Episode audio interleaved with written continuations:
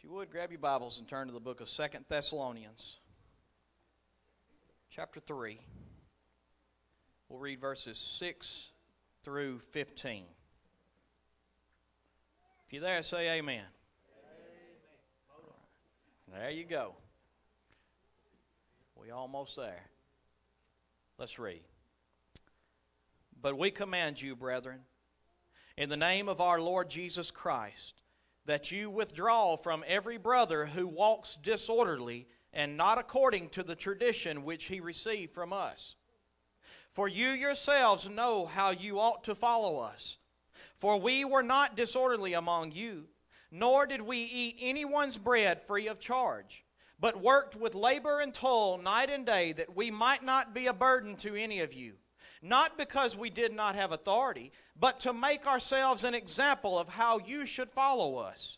For even when we were with you, we commanded you this: if anyone will not work, neither shall he eat.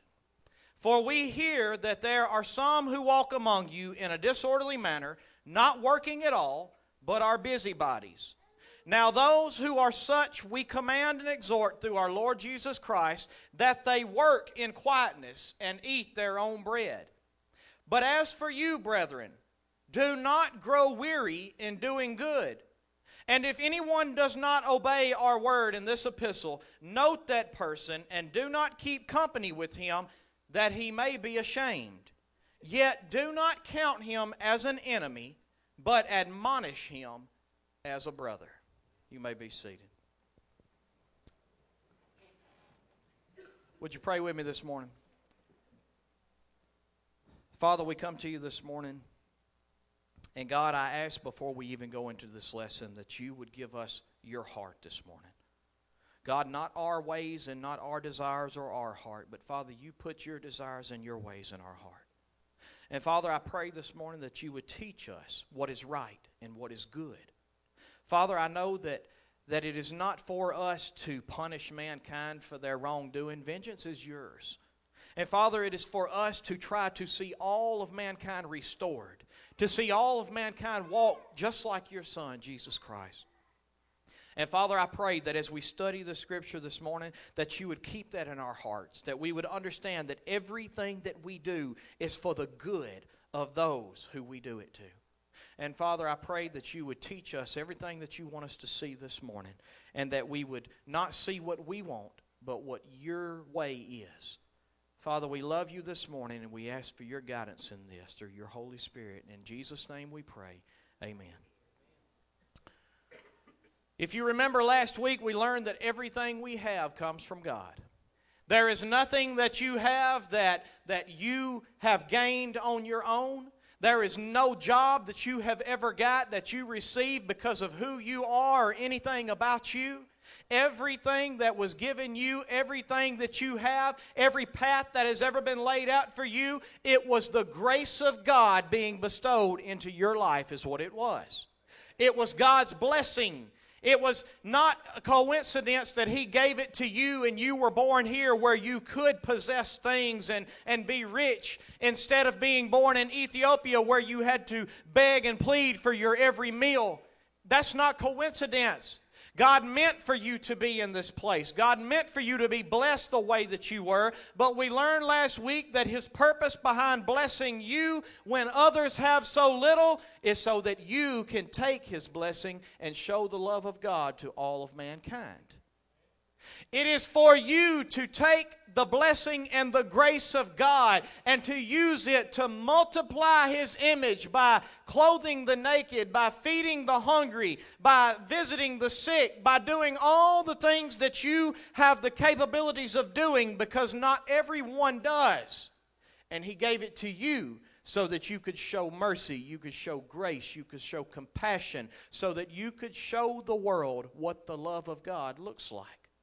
But I believe we also learned last week that we have a desire to use the majority of God's blessing on who? Right here. This is where it's going. And we have learned that here in America, to live the American dream, we buy as much as we can buy on credit until we can only pay enough bills, and then whenever we got a debt-to-income ratio that we'll look at, and then once we've maxed out to where all of our income will supply all of our bills, then we've made it, right? We're exactly where we're supposed to be according to the American dream when we get there, but that's not God's way. It never was God's way. God's way was to bless you to be able to provide for yourself, to enjoy His blessing, and then to be able to take what you don't have to store up and what you don't have to have in excess and to bless someone else with. But we've been selfish with it. If you will remember, last week we talked about a man named Zacchaeus. And Zacchaeus, as y'all remember from the old Sunday school hymn, he was a what? He was a wee little man. And a wee little man was he. He climbed up in the sycamore tree, the Savior for to see. And as the Savior passed that way, he looked up in the tree and he said, Zacchaeus, come down from there. Why? For I'm going home with thee. And whenever Jesus went home with Zacchaeus, Zacchaeus had spent his whole life chasing after money. He was a tax collector and he had exploited people for their goods. And then he saw Jesus and how much value there was in serving Christ. And when he did, he stood up. And the Bible don't tell us what Jesus said to Zacchaeus when he went to his house. The only thing it says is that Zacchaeus stood up and said, Lord, look, I give half of my goods to the poor. And if I have wronged anyone and have falsely took from anyone that they did not do me, then I restore 400%. And whenever Zacchaeus said this, Jesus stood up and said, today salvation has come to Zacchaeus. Zacchaeus didn't buy his way into heaven. He didn't buy his salvation. But Jesus looked and he saw what took place in Zacchaeus' life. He knew that, first off, Zacchaeus had made him his Lord because he said, Lord, look, I give half my goods to the poor. In other words, not only had Zacchaeus made Jesus his Lord, but his desire had just become what Jesus' desire was, to feed the hungry, to clothe the naked. And all of a sudden, he said, I give half of my goods to the poor. I see more value in following you as my Lord than I do in continuing to collect these possessions that I have. And then he says, and not only that, but if I've wronged anyone, I repent of that, and I want to restore back to them 400%, whatever I have to do to make things right. And Jesus looked at him and he said, the evidence is there that Zacchaeus has just been saved because he claims me as his Lord. And not only does he claim me as his Lord, but he's following what I would have him to do. And there's no question that Zacchaeus has been saved. So we saw that whenever we become a Christian, Jesus corrects our way that we use our possessions. We no longer worry about accumulating and storing up for us and me anymore. But instead, if we are truly saved, if Jesus is our Lord, then His desire should be becoming our desire. And we should have a heart of love for the poor and a heart of compassion for the needy. And there ought to be something inside of us that no longer wants to accumulate wasteful things here, but we want to give to those in need. That's what should be taking place. And we see that the evidence that it had took place in Zacchaeus' life was that his life changed in the way that he used his possessions. And that's why Jesus was able to say, salvation has come, and it has come to Zacchaeus. The evidence is there. We learned last week that we disconnect the grace of God from His purpose, and we use the majority of His blessing to make us rich here. If we be honest, we find our happiness and our security in our possessions. Amen? That's where we find our security. You think about it. If God begins to take your job away, what do? It hurts, don't it? You begin to worry. You begin to, all of a sudden, we're not secure anymore. All of a sudden, how are we going to make it? If God begins to take things away from you, you begin to realize we find our happiness and our security in the things of the world, in possessions. But God would have us to find our happiness and our security in serving Him and trusting in Him, right? He's trying to turn this thing around. Jesus teaches us to turn this thing around. He calls us to simplify our lives and give to the poor to become rich toward God. Is that not what he taught last week? It was a tough message. I look out in the crowd today and ain't many back. That was not a surprise. Now, maybe they'll all be back. It'll be loaded up this week, but I'm going to make you a promise, Wells Baptist Church. Not many of us are going to accept the teaching of Christ in this. I'm just going to be real with you. If I keep preaching the way I'm preaching, you're not going to see the numbers here grow, okay? If I keep doing what I'm doing, you're not going to see crowds and multitudes begin to bull up, but instead you're going to see many that's going to say, just like the rich young ruler that walked away sad because he had many possessions. But Jesus teaches us to turn this thing around, to simplify our lives, to be content with what things we have, and to sell the excess, and to give to the poor, and to have a heart of compassion for the needy, and to find ways to display the glory of God through the use of our possessions and the things that He has blessed us with. But we disconnect that purpose from what He gives it to us for. And then He summed this thing up last week by telling us, don't fear in giving your stuff away. Don't worry about it. He says, do not fear, little flock. You remember that? He said, don't fear, little flock. In other words, I am your shepherd. And if I am your shepherd, you shall not want. He said, I will maketh you to lie down in green pastures. I will leadeth you beside still waters. I will restore your soul. I will lead you in the paths of righteousness for my name's sake. He says, I am going to take care of you because I am your shepherd. But not only am I your shepherd, he says, it is your Father's good pleasure. In other words, he's not just looking at you as sheep. You are his children. He is your Father. And it is your Father's good pleasure to give you the kingdom of heaven. Rewards that do not fade away, that moth and rust cannot destroy, thieves cannot break in and steal. It is His good pleasure to give you this kingdom. And if He's given you the kingdom, that means He is also your king.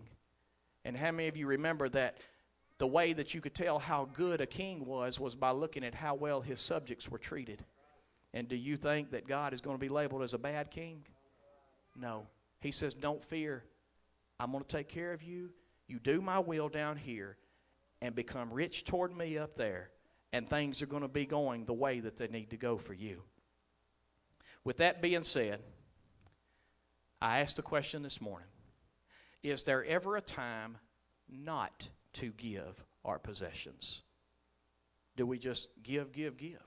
Is it always just the best thing for us to just give, no matter what the situation, no matter what the circumstance?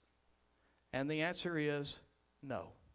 There is a time that we do not give our possessions, but it's not due to selfishness.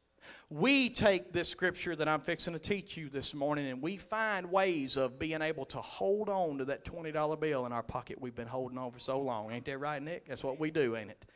We take this scripture and we find ways to justify our selfishness. This is not what this scripture is about. This scripture is about doing what is best for mankind. This scripture is about doing what is most helpful for a person in order to bring them to the place that God means for them to be. So to answer the question, is there ever a time that we do not give our possessions to others? We're going to answer it from 2 Thessalonians chapter 3, beginning in verse 6 again. Before I go into this, I want to give you some background on what happened in 1 Thessalonians. In the book of 1 Thessalonians, Paul had wrote them to encourage them to hold fast in their faith, because they were undergoing some persecution, and he wanted to make sure that they were staying strong because the apostles weren't able to be with them, and they saved them and taught them as much as they could and then had to leave them alone, and they were scared for them. So he wrote them a letter, and he said, please hold fast to your faith. Don't let anything in this world take you away from following Christ. And then not only did he write them to hold fast their confession of faith, but he wanted them to wait patiently for Christ to return. He told them in 1 Thessalonians chapter 5, verses 1 and 2, that Jesus Christ could come at any moment, any time. He wanted them to understand that we need to be ready, church, that Jesus could come before services let out today. Do you really believe that? He could. He could come back and judgment could be upon us before services are over this morning. And he wanted them to understand that the Lord is coming like a thief in the night. He's going to be here and gone before you know what happened. And he tells them, he says, I want you to wait patiently for him. Well, some people took this thing to the extreme. There were some Christians that decided that since Jesus could come tomorrow, we don't even need to go back to work. You know what? Jesus is going to come back tomorrow. Ain't nobody going to need water for a shower in the morning, Eddie. I'm just going to not go to work at the Pulaski Water Plant. Y'all get your own water. Some people were deciding that, you know what? Since Jesus coming back tomorrow, ain't nobody going to be coming to select food to give nobody to eat, so Wanda decides she ain't going to go to work tomorrow. And they decided that they took Paul's, I ain't saying amen on that, all right? Paul had told them to wait, but he didn't mean for them to just sit there and do nothing and wait. But some of them took it to the extreme that we're just going to sit back and we're not going to do anything while we wait on Jesus. But Paul says that is not the teaching that I handed down to you. So in 2 Thessalonians chapter 3, verse 6, he begins to teach them what they need to do in this situation. He says, but we command you, brethren, in the name of our Lord Jesus Christ, that you withdraw from every brother who walks disorderly and not according to the tradition which he received from us. So Paul gives us a command to withdraw. Now this is tough because this is not a command that we do here in the church today, because basically if we do, then you'll just go down the road and you'll find you another church to get involved in. But this was something that he meant to do for the well-being and for the good of these people who were living disorderly. Notice here he says they walked disorderly. So my question is, what is Paul talking about when he says disorderly? We'll keep going. He says disorderly is anyone who walks not according to the tradition which he received from us. So the question we have to ask here is, Paul, what tradition did you hand down when you were here the first time, so that we can know what walking disorderly looks like in this situation? So in verse 7, he answers. He says, for you yourselves know how you ought to follow us, for we were not disorderly among you. The first thing Paul wants to know is we did not walk this way. It was not disorderly, but instead, he says, we did not eat. He goes on to the next part. He says, nor did we eat anyone's bread free of charge. He said, we didn't come in there expecting for a handout. We didn't come in here expecting to just do nothing and get something. We came in here, and here's how we did. He says, we did not eat anyone's bread free of charge, but here's what we did. We worked with labor and toil night and day, and here's why, that we might not be a burden to any of you. Paul said, listen, it is a good thing to give to the needy. It is a good thing to give to the poor, but God has ordained man to work. You know, work is not a result of the fall. Hard labor is a result of the fall. But work was established before the fall. God put Adam in the garden before he fell, and he told him to tend it, keep it. In other words, God meant for Adam to work long before the fall ever took place. But it wasn't hard labor. It was only after the fall that God said, now thorns and thistles it's going to bring forth for you. Now in the sweat of your brow you're going to eat your bread. In other words, before the fall, work was a good thing. It was not something that was a terrible thing to have to do. So he says here that we labored with toil night and day, that we might not be a burden to any of you. And then he goes on and he says in verse 9, not because we do not have authority, but to make ourselves an example of how you should follow us. He says, listen, as an apostle or as a leader of the church, we have authority to eat your bread free of charge, simply because we are spiritually feeding you, therefore you should materially keep us fed. He's saying, according to the law of God, we have authority to eat the bread. But we didn't, because we wanted to make ourselves an example of how you should follow. In other words, you should not, if it is in any way in your control, you should not make yourself to be a burden on someone else, right? But instead, there ought to be a desire in us to want to work with our hands so that we can help ease the burdens of others. So he's saying here, we walked before you not disorderly, but we worked night and day so that we might be an example of how you should follow. Paul says in the next verse, in verse 10, that there is a time when you should not give to others. And here it is, in verse 10. For even when we were with you, we commanded you this. This was a command from Paul, a Christian command. He says, if anyone will not work, then what is the result? Pretty simple, ain't it? In other words, if you won't work, that means that you should get what? Hungry or nothing. If you won't work, you should get hungry. That is a good thing for you. You know why it's good? Because maybe if you get hungry enough, it'll put you back in a place where you'll get up and work. Paul is not talking about, now, and I want to be real careful when we go into this, because listen, Paul's not talking about the disabled. Now, I'm not saying just because you get disability that you're disabled, all right? Now, I believe that there are people out there that need disability that can't get it. I believe there are people out there that are on disability that don't need it. So I'm not saying that just because you're disabled, you have to evaluate your own life here. And you have to be able to answer for yourself before God in this. You see that? You see where I'm coming from?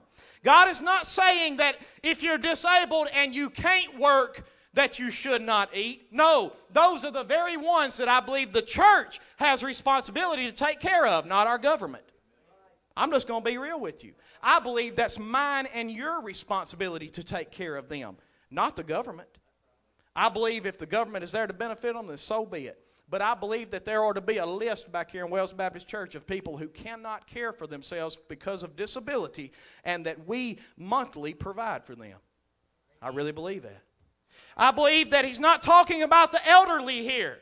I believe you reach a certain age, you can't work anymore. I really believe that. I believe there are things that, I don't believe he's talking about the sick here who get into a situation where they can't work anymore. He's talking about lazy. Y'all think you know what lazy is, don't you? Let me show you just a few pictures, and let's just see if y'all can figure out what lazy is. Tim, go through just a few of them one at a time for me. Now that right there, when you think about lazy, you look at that picture right there and you think, oh, that dude is lazy, right? That's what you think, all right? And you know what? Maybe so. He's doing nothing. We don't know if he's been at a hard day's work. We don't know if he's sick. But if he's done that all day long and he ain't tried to get no work, he ain't tried to find no job, then we can look at that and we can say, that dude's lazy, right? All right, go on my next picture.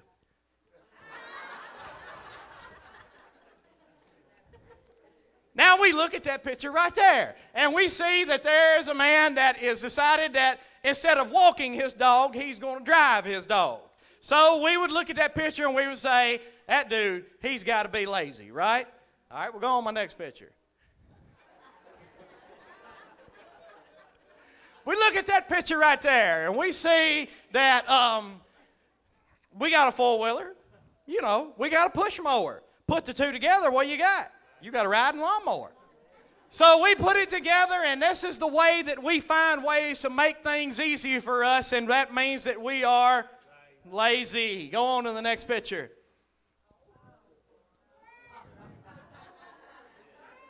Can everybody tell what that is? That is a tree limb that is laying over in the road, and the city worker or the state worker, whoever it was that went driving down through there painting the lines, decided that instead of getting off his painter, because, you know, they would have to stop the machine and stop the flow of paint. I mean, it's so much involved in stopping, right? He would have to stop. So instead of stopping, let's just go around this thing. And if we paint the line around it, that means everybody else has to go around it too, right? So we see here that this right here is laziness. Go on the next picture.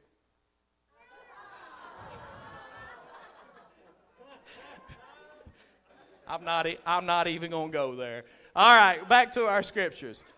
Paul's talking about the lazy right here. He's talking about, but being lazy doesn't necessarily mean doing nothing. You can be busy and still be lazy, okay? I'm going to go into a little bit of that here in a few minutes, but think about this. Paul is talking about what lazy is, and there are many things in the Bible that help us define what lazy is. One of the words the Bible uses for lazy is sluggard.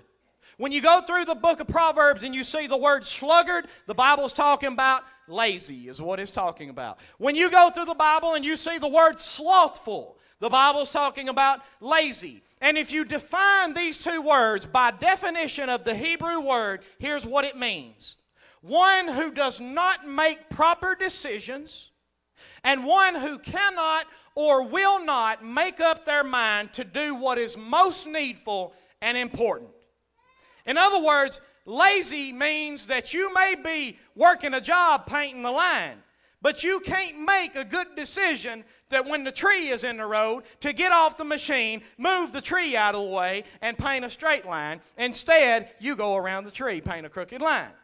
Lazy is not that you don't want to walk your dog. It's that you would rather get in your car and drive your dog. And let's just be honest. Most of us in here this morning, a lot of us, are lazy, right? But he's talking about right here sluggards. He's talking about slothful people. So let's ask the question, who is lazy? Who is a sluggard? Look at Proverbs 21, verse 25. And Tim, if you can just go through them real quick for me. Y'all ain't got a turn. We'll have them up here. He's got them. The desire of the lazy man kills him, for his hands refuse to labor. So first off, who is lazy? Number one, those who have a desire to do nothing. He says the desire of the lazy man, it kills him. His desire is to do nothing. And because he desires to do nothing, he refuses labor, and guess what happens to him? It kills him. And unless he changes his laziness, what is the best case scenario for this guy? Death. So in other words, something has to take place in his life to change his laziness, right? So we got to do what's best for this man. Proverbs chapter 19, verse 24. A lazy man buries his hand in the bowl and will not so much as bring it to his mouth again. Some won't even feed themselves. I want you to think about what this is actually saying here. When a man would choose to sit on the couch as to get out and go find a job to feed himself, is he any different than this guy right here? He won't even so much as lift his hand out of the bowl to bring it back to his mouth again to feed himself. And unless something changes in his life, the best case scenario for him is death. Proverbs 26, verse 13. The lazy man says, there's a lion in the road, a fierce lion in the streets. Now, you got to think about this one. You got to think about it, all right? The lazy man says, there's a lion in the road. What you have to understand here is this. The lazy man will come up with every excuse he can find. He will imagine all kinds of things and reasons why he cannot go out and work. The lazy man will decide that, you know what, my back hurts today. And because my back hurts today, I'm just going to lay here on this couch and not go to work. Well, listen to me. Sometimes just because your back hurts don't mean you get to stay home. I know a lot of people go to work every day because they have to feed their families and they hurting. They got to feed the cattle. And they hurting. They go to work every single day and they're hurting. Now, granted, I understand there are times in situations where you cannot. I understand that. What you have to ask yourself is this. Are you choosing to just not go to work, or can you really not go?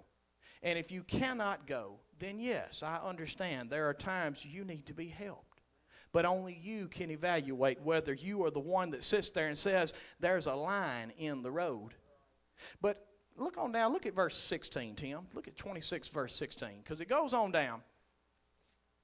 He says, there's a line in the road, a fierce line is in the streets. But then let's say that there are 7 men that have a reasonable answer.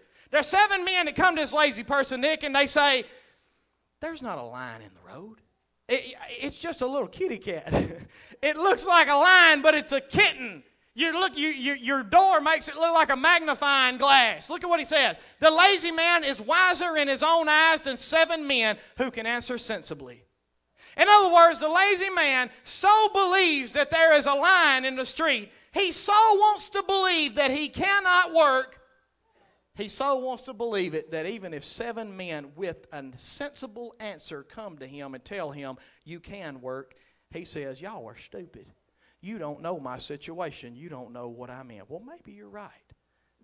But listen, ask yourself the question, am I lazy or do I just not? Am I lazy or am I just not going to work? What is really needful in my life? So those who find every excuse not to work is a lazy. He creates imaginary circumstances to justify not doing his work. You can be busy and still be lazy. Being lazy is not just doing nothing. It is neglecting to do what is most needful and most important. Let me give you an example. I have 2 choices come Monday. I can go to work, or I got a boat sitting out in the yard. Guess what else I can do? I can go fishing. I got 2 choices. Now, there ain't nothing wrong with me taking a day to go fishing, right? There ain't nothing wrong with that. But how many days can I take to go fishing before I can't feed myself any longer? I have to make the decision that is most important for me and my family. And sometimes that means I got to go to work. Sometimes that means I can't go fishing. So you can still be busy and still be lazy. Choosing to go fishing every day instead of working to provide for your family, that is not making the proper decision to do what is needful and important. He's lazy. He's slothful. He's a sluggard, according to God, not according to me. Matthew 25, verses 24 through 28. We'll go through these pretty quickly.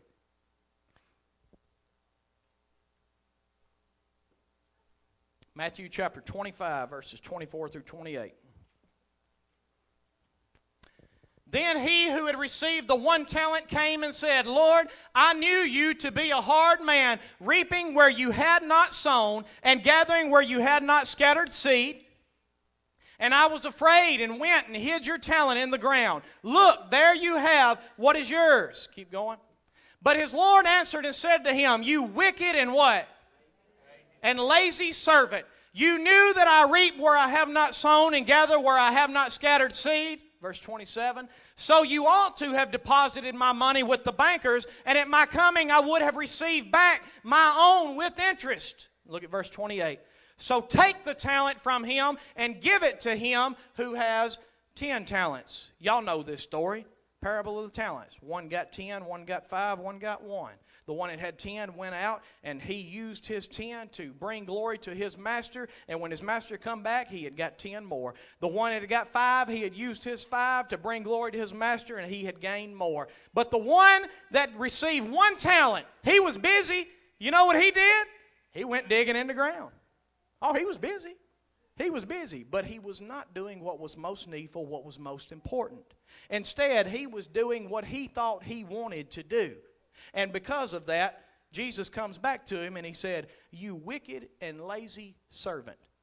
You should have at least invested my talent with the banks. If you couldn't find a hungry person to feed, you should have at least went to the church and put it in the offering plate. At least then when I come back, I would have received what was mine plus some in interest. In other words, at least then it would have went to something that served for my glory and my kingdom. You should have at least done this, but instead you chose to be wicked and lazy So being busy, you can still be lazy. Matthew 23, verse 23, the Pharisees had been busy, but they were neglecting the most important and needful things. Look what Jesus said. Woe to you, scribes and Pharisees, you hypocrites, for you pay a tithe of mint and anise and cumin and have neglected the weightier matters of the law, justice and mercy and faith. These you ought to have done without leaving the others undone. He said, you were busy doing all these things, but you were neglecting what was most important, and because of that, you are lazy. And God has a lot to say about lazy. He said laziness leads to want. Want leads to death. Paul was dealing with these people who were busy in Thessalonians, but they were lazy and needed to be correcting. Go back to 2 Thessalonians 3, verse 11. Look what he says. We're going to wrap this thing up, because I think y'all got the heater on in here this morning. I can't take much more of this. 2 Thessalonians chapter 3, verse 11. He said in verse 10 that if anyone will not work, neither shall he eat. And then verse 11 he said, for we hear that there are some who walk among you in a disorderly manner, not working at all, but are what? He said, oh, you've been busy. You've been busy, but you've been a busybody. You've been running around doing things that you should have been out working, providing. You should have been out working with your hands, making money, and things that you could help to ease the burdens of others. But instead, you've just been a busybody. He says you ain't been working at all. And in verse 12, Paul gives a command to these lazy people. Listen what the command is. Now those who are such we command and exhort through our Lord Jesus Christ that they work in quietness and eat their own bread. He said, listen, the command goes out to us lazy people. Get up, go to work. Get up and work with your hands, which is good, so that you will have to give to him who has need. Paul had commanded this very thing in 1 Thessalonians chapter 4, verse 11 and 12. We'll read that real quick. In 1 Thessalonians chapter 4, listen what he said. He said, that you also aspire to lead a what? A quiet life, to mind your what?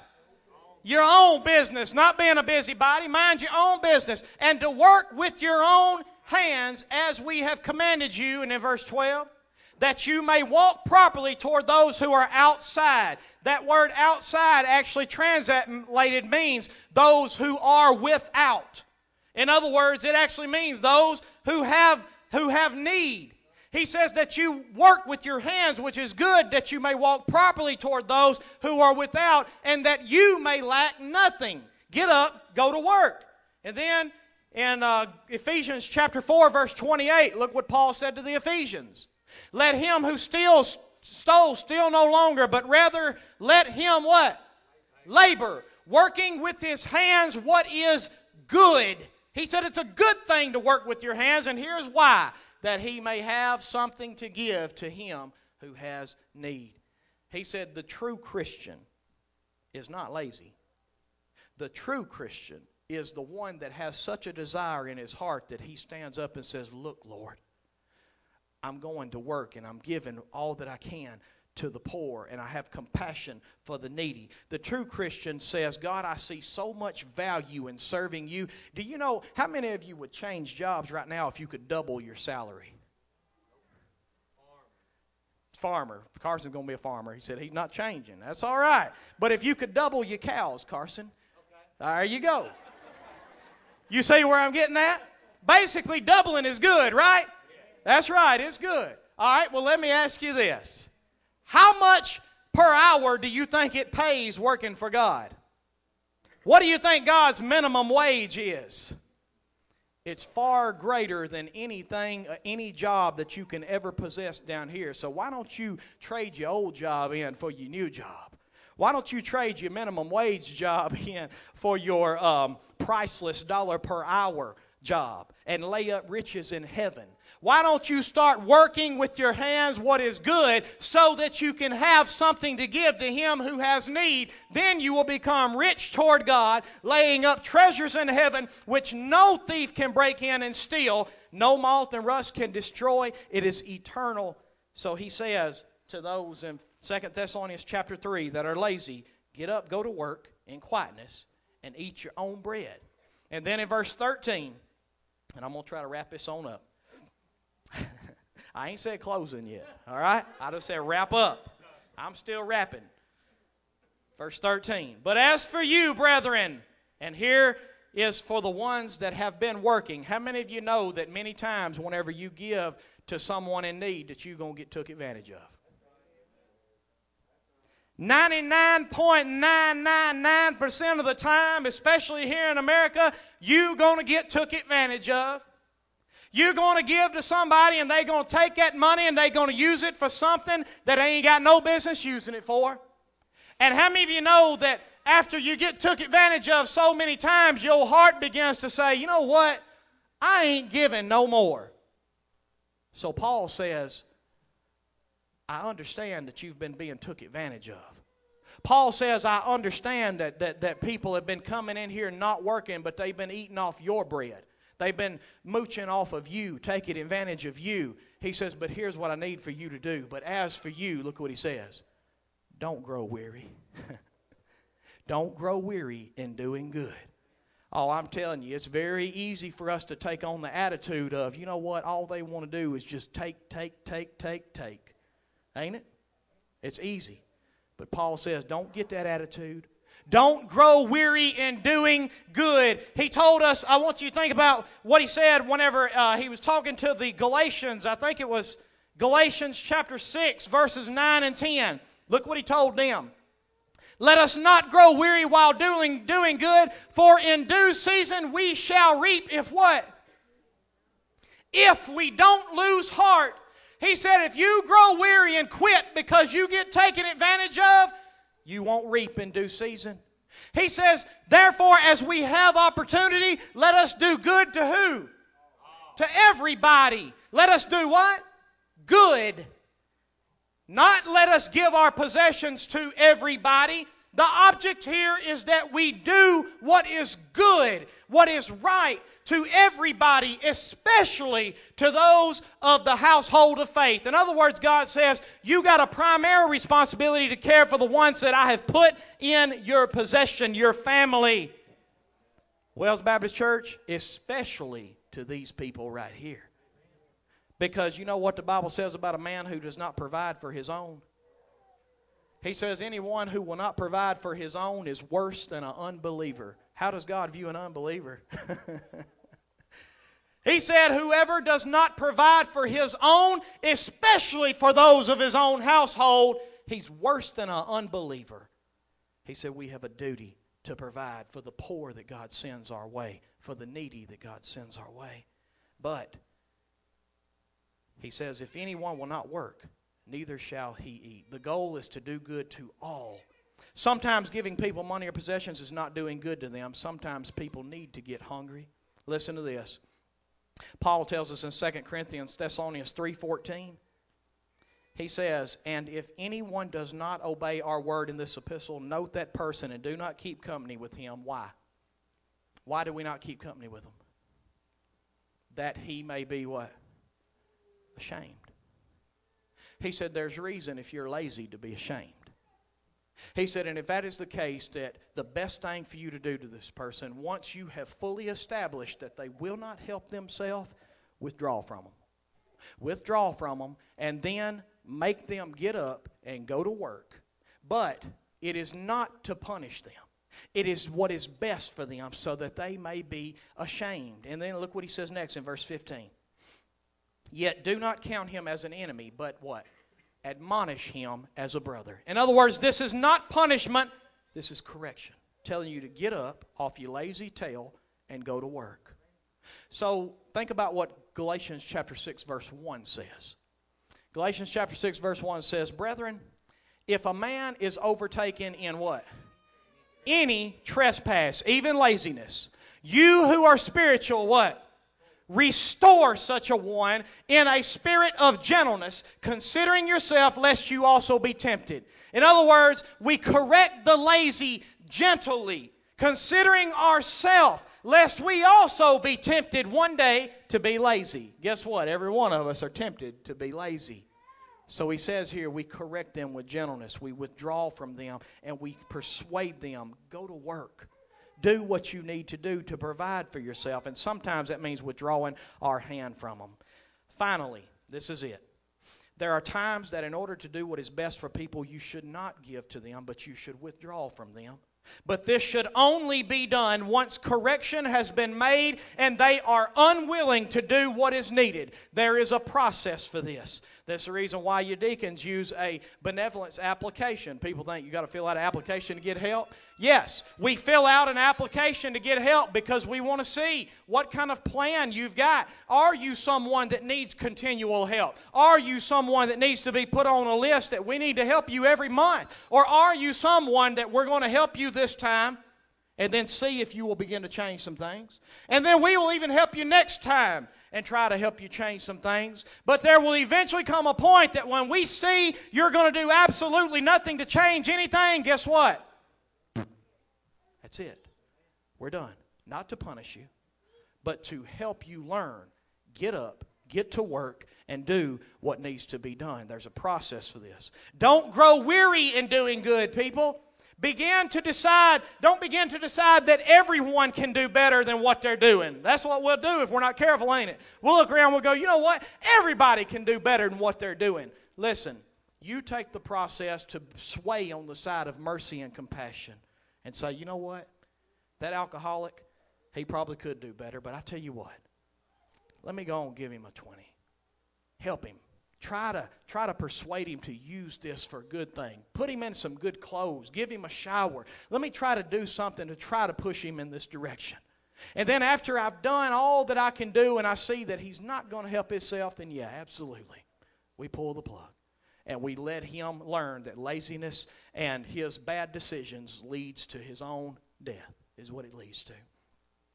Let us always stay on the side of mercy and compassion. Look at Proverbs 19:17. I'm going to read this. He who has pity on the poor, what does he do? He's lending to the Lord, and he will pay back what he has given. In other words, God said, I'm going to pay you back. When you have pity on the poor, I'm going to pay you back. And God has spoken, and what he says, he will uphold. Maybe you're lazy this morning. This is my invitation. Maybe you're lazy this morning. Here's what you need to do. Realize your condition and awake from it. Ephesians 5:14-16. Let me read that to you. It's my last scripture. Therefore, he says, awake you who sleep. Arise from the dead, and Christ will give you light. Keep going. See then that you walk circumspectly, not as fools, but as wise, redeeming the time because the days are evil. He said, make sure that every day you're walking, you're making the most of your time, making the best out of every moment that God gives you, making the best decisions that you can make, not choosing to be lazy. If you're lazy, awake you who sleep and rise from the dead, and Christ will give you light. Walk being watchful and diligent, redeeming the time. Maybe you've grown weary of doing good. Anybody in here ever done that? Maybe you've grown weary of doing good and always being taken advantage of, and you've wanted to be hard-hearted and not merciful toward others in need. Ask God to forgive you this morning and remind yourself that your reward is from God. You will reap if you do not lose heart. If you lose heart, guess what? You will not reap. It is our duty to give our possessions to those in need. But sometimes it is not what's best for them for us to give our possessions. Make sure we sway on the side of mercy and compassion. And then when we see there's nothing else that they will do, then you withdraw from that brother to admonish him. Y'all stand this morning. The altar is open for whatever you need. Maybe this has nothing to do with you this morning. Maybe you just need to bow your head in prayer and talk to God about something else. Maybe you just want to humble yourself before him for some other reason. I don't know. But I ask you this morning that you take advantage of whatever it is that God has spoke to you about this morning. You've got this time to do it.